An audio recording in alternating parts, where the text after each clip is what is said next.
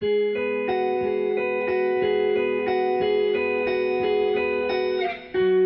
好，欢迎来到听他说 FM，我是雨白，这里是由主人公自己讲述的真实故事节目。近段时间，印度疫情失控，在全球媒体上频繁刷榜，曾经连续多日新增超过四十万例。我们在新闻里啊，还看到很多印度的防疫神操作，就像是一场迷惑行为大赏。比如，他们认为牛粪、牛尿包治百病。我们本期故事的主人公陈先生，此刻正身处印度首都新德里周边，见证着这一场灾难。陈先生说，他经历过南苏丹内战，也踏上过埃博拉病毒爆发时的非洲，他都从来没有感到过恐惧。但是，印度今天发生的这一切，却真真实实的让他害怕了。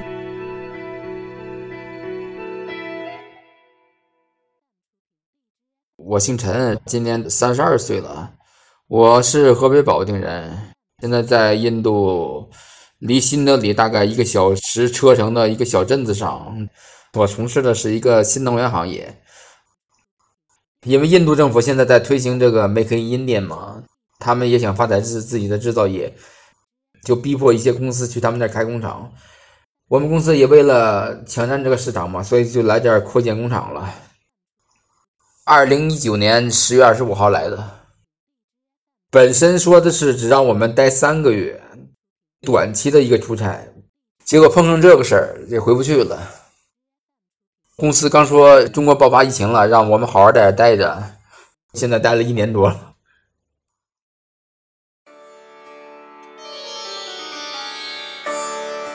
以前来过一次印度，第一次来印度的时候，发现大街上满街都是牛，牛多自然牛粪也多，反正这是我最大的印象吧。好多牛粪啊！他们会把牛粪收集起来做一些牛粪饼。喝牛尿这个事情是真的。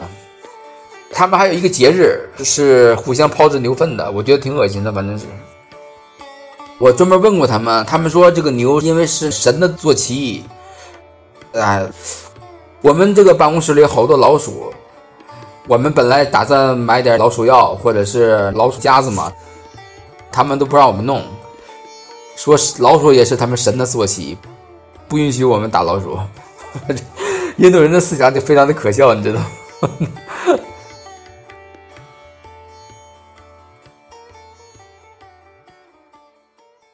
网上说用手那个清洁卫生嘛，那个是真的。大概有百分之八十的印度人吧是用手的，有钱人还是用卫生纸的。我们这里是公司负责我们食宿的，所以也没有什么开支。租房的话，大概是一千五人民币一个月，物业加上水电的话是三千五，伙食费是一千。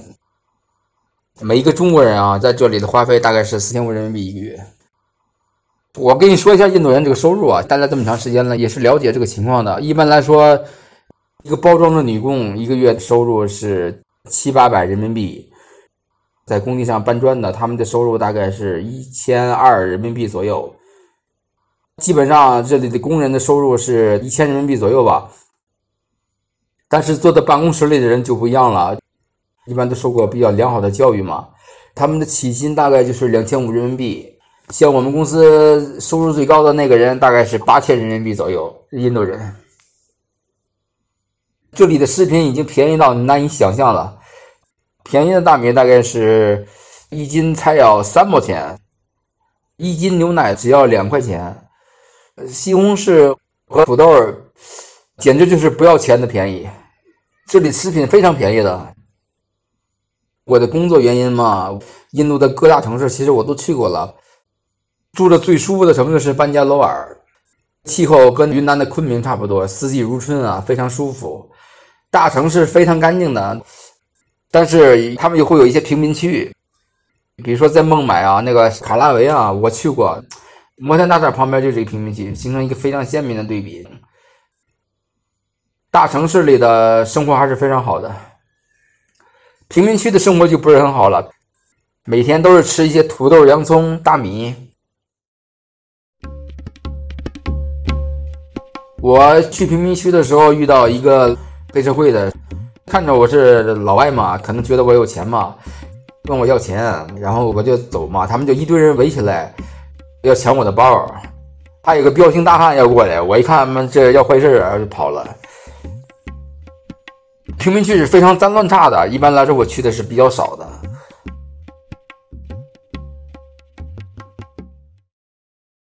印度人经常说什么孟买比肩上海，根本就没有那么回事儿。孟买跟上海差十万八千里，哪哪什么都没有。我跟你说，地铁就那么可怜的几条。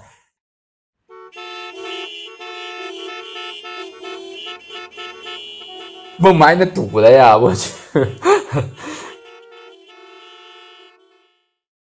我在印度从来没见过一个红绿灯，包括孟买呀、什么班加罗这种大城市，没有红绿灯。只要你一过街，这边司机就像谋杀你一样，车就冲过来了。进商场还得做什么扫描仪，看看有没有什么违禁物品，也是不太平吧。其实印度比非洲和东南亚的其他一些国家要好很多了，至少有电啊。虽然说这边一天大概停个两三次电。这边停电是有非常有意思啊，他们跟国内停电不一样，国内停电一年吧停个一两次，可能是因为线路检修嘛。印度这边是一天停个一两次，长的时候可能一天停个二十多次吧，每次只停个几分钟。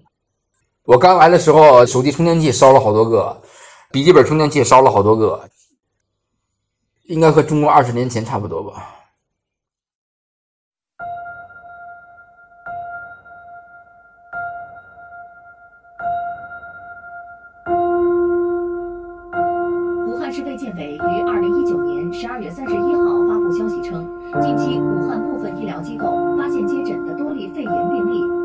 南海鲜城有关联。截至二零二零年的一月七号二十一时，实验室检出一种新型冠状病毒，获得该病毒的全基因组序列。接下来马上连线国家卫健委高级别专家组的组长钟南山院士。钟院士您好，针对人传人，现在这个判断是什么样？中国开始疫情的时候，印度人可高兴了。我跟你说，他们是就跟过年一样高兴。好多印度人碰到我，哎，你们中国人是不是吃喝蝙蝠汤啊？我说没有这么回事儿，根本就。印度人和我吹，说他们印度人因为不吃肉，身体免疫力强，所以说他们印度是不会有这个病的，让我放心在这儿待着。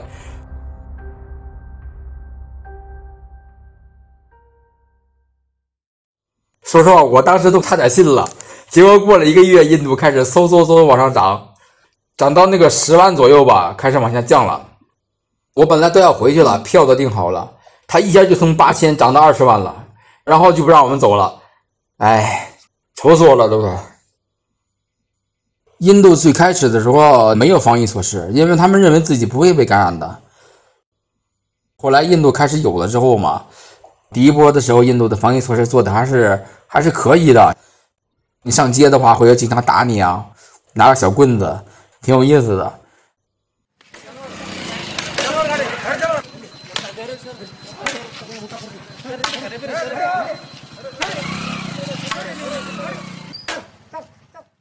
我去买药嘛，我得感冒了。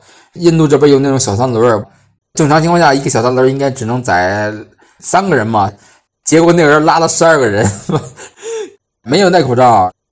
警察看见了，把他薅下来了，然后开始揍他，让他趴在地下打他的屁股。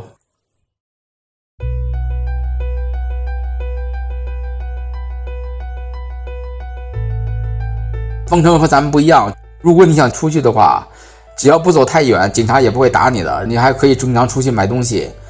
比如说要去送货了，自己打一个条子，说我这是紧急的货物，也可以通行。封城是非常松懈的。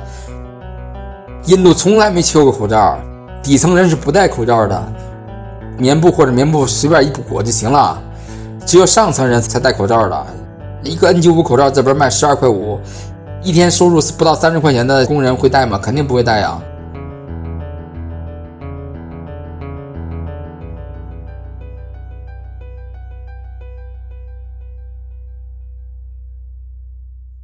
有一段时间，印度不是非常缺氧气吗？印度政府已经颁布那个禁令了，氧气不允许工业使用了。穷人他们一点都不在乎，那帮坐在办公室的一些中产阶级以上嘛，只有他们才会在乎的。百分之八十以上是比较底层的一部分人吧，大概有百分之百分之二十左右吧，他们才有可能花十二块五，或者是花一百多人民币去那个医院看一下到底自己有没有感染，只有这部分人才会去做这些事情。印度全民免费医疗这个事儿是真的，但是你去了之后就会发现没有药，大夫垃圾的要命，垃圾到什么程度呢？国内的网上说什么缺什么氧气了，缺这个缺那个，其实说的都是公立医院，私立医院虽然也紧张，但是也没有说到氧气断供的程度。因为我有个同事就被感染了嘛，他就去的私立医院，你想保命，你还是去私立医院。要是没钱吧，那你去公立医院碰碰运气吧。手上只要有那么一点钱的人，绝对不会去公立医院的。印度这边随便一个私立医院起步价问诊费嘛，就是三十人民币。但是这边的药是真的便宜啊，大概只有中国的百分之一到千分之一。第一波疫情的时候其实没那么严重，印度做的还行，有一部分人是真的待在家里了。第二波根本就没有防控的，一点都没有。第二波的时候，最开始是只要你想去测就给你测，后来大概到五月二十二号左右吧，印度政府出台新规定了，没有症状不给测。我们公司就自己花钱去测嘛，找私立医院。第一次测发现四个无症状的，第二次测又发现第四四个无症状的，第三次测还是发现四个无症状的。最保险的办法就是默认印度人全都有就行了。看见印度人，我们就躲着。这种恐慌的情绪只在百分之二十的人里边传播，剩下百分之八十人，人家根本就不在乎的。食品价格便宜，但是他们没有储蓄的这个习惯，基本上就是干一天挣一天，拿一天钱。像我们小区附近有个贫民区嘛，靠给小区的富人打工，因为这个疫情之后，小区不让他们进来了嘛，他们现在也都回家了。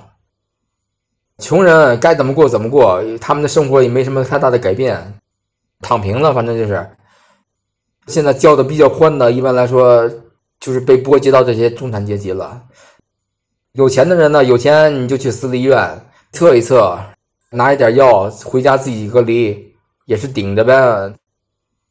他们政府也不管，感染之后你就自己回家隔离就行了。我就这么说句不好听的话吧，只有那百分之二十的人才能算人的。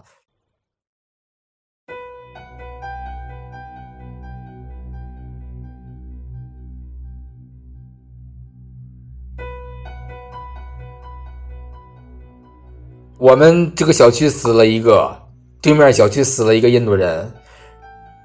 我身边一共有三十五个印度同事，十二个感染的，十一个都是无症状的。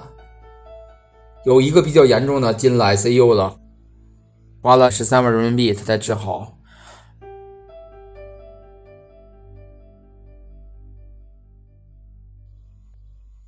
这帮印度人讨厌的很，他们自己都知道自己感染了，还出去跑步去，跑步、吃饭、看电影。我有一个印度的同事啊，他自己都感染了，还去看印度的板球联赛呢，怎么整现在？现在那个喝水冒着生命危险，吃饭冒着危生命危险，连呼吸都冒着生命危险了，还能怎么办呢？每天就是在宿舍办公啊，累了睡会儿觉，躺会儿，出去最多就买一点那个饮用水，买一点蔬菜。一般来说，只要下午四点我才出去，那时候印度人比较少嘛，买我们就是买一周的物资。饮用水我们都是纯净水，囤了大概有七八十桶吧，估计还能再喝一个月。平时我们吃啥，我们还吃啥就行了。食品没有断供的，政府要求这边的企业继续办公，继续生产。我们本意是想给那个印度员工放假的，也怕他们感染嘛。印度这边女人结婚之后也不工作的，万一他们老公没了之后。这一个家庭就没了，然后想给他们放假，但是印度政府不同意，要求上班，我都是服了。我去过好多国家了，其实二十多个国家了。原来那个南苏丹打内战，还有那个闹伊波拉病毒的时候，我都在，我从来没有感到过害怕。这一次我是真感到害怕了。为什么感到害怕呢？印度人这是他妈？是他们都不怕死的。非洲人还知道躲呢，印度人他妈自己往上冲，都现在是吧？跟一帮没有理智的人待在一起，你才会感到害怕。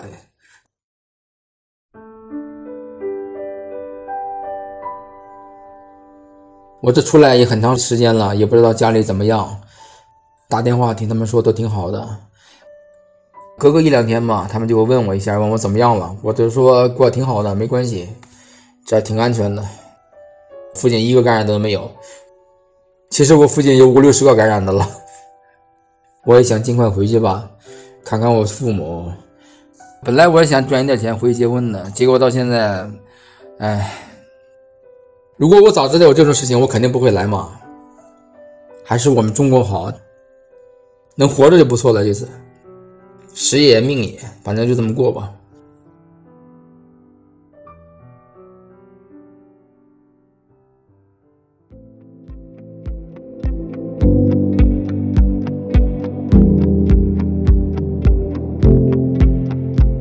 截止到我们本期节目制作时，全球累计新冠确诊病例达到了1.756亿。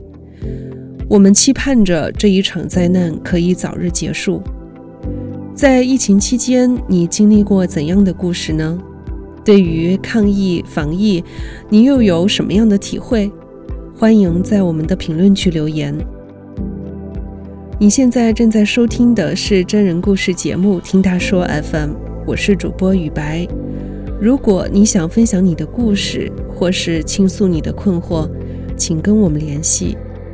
愿你的每个心声都有人倾听，每个故事都有回音。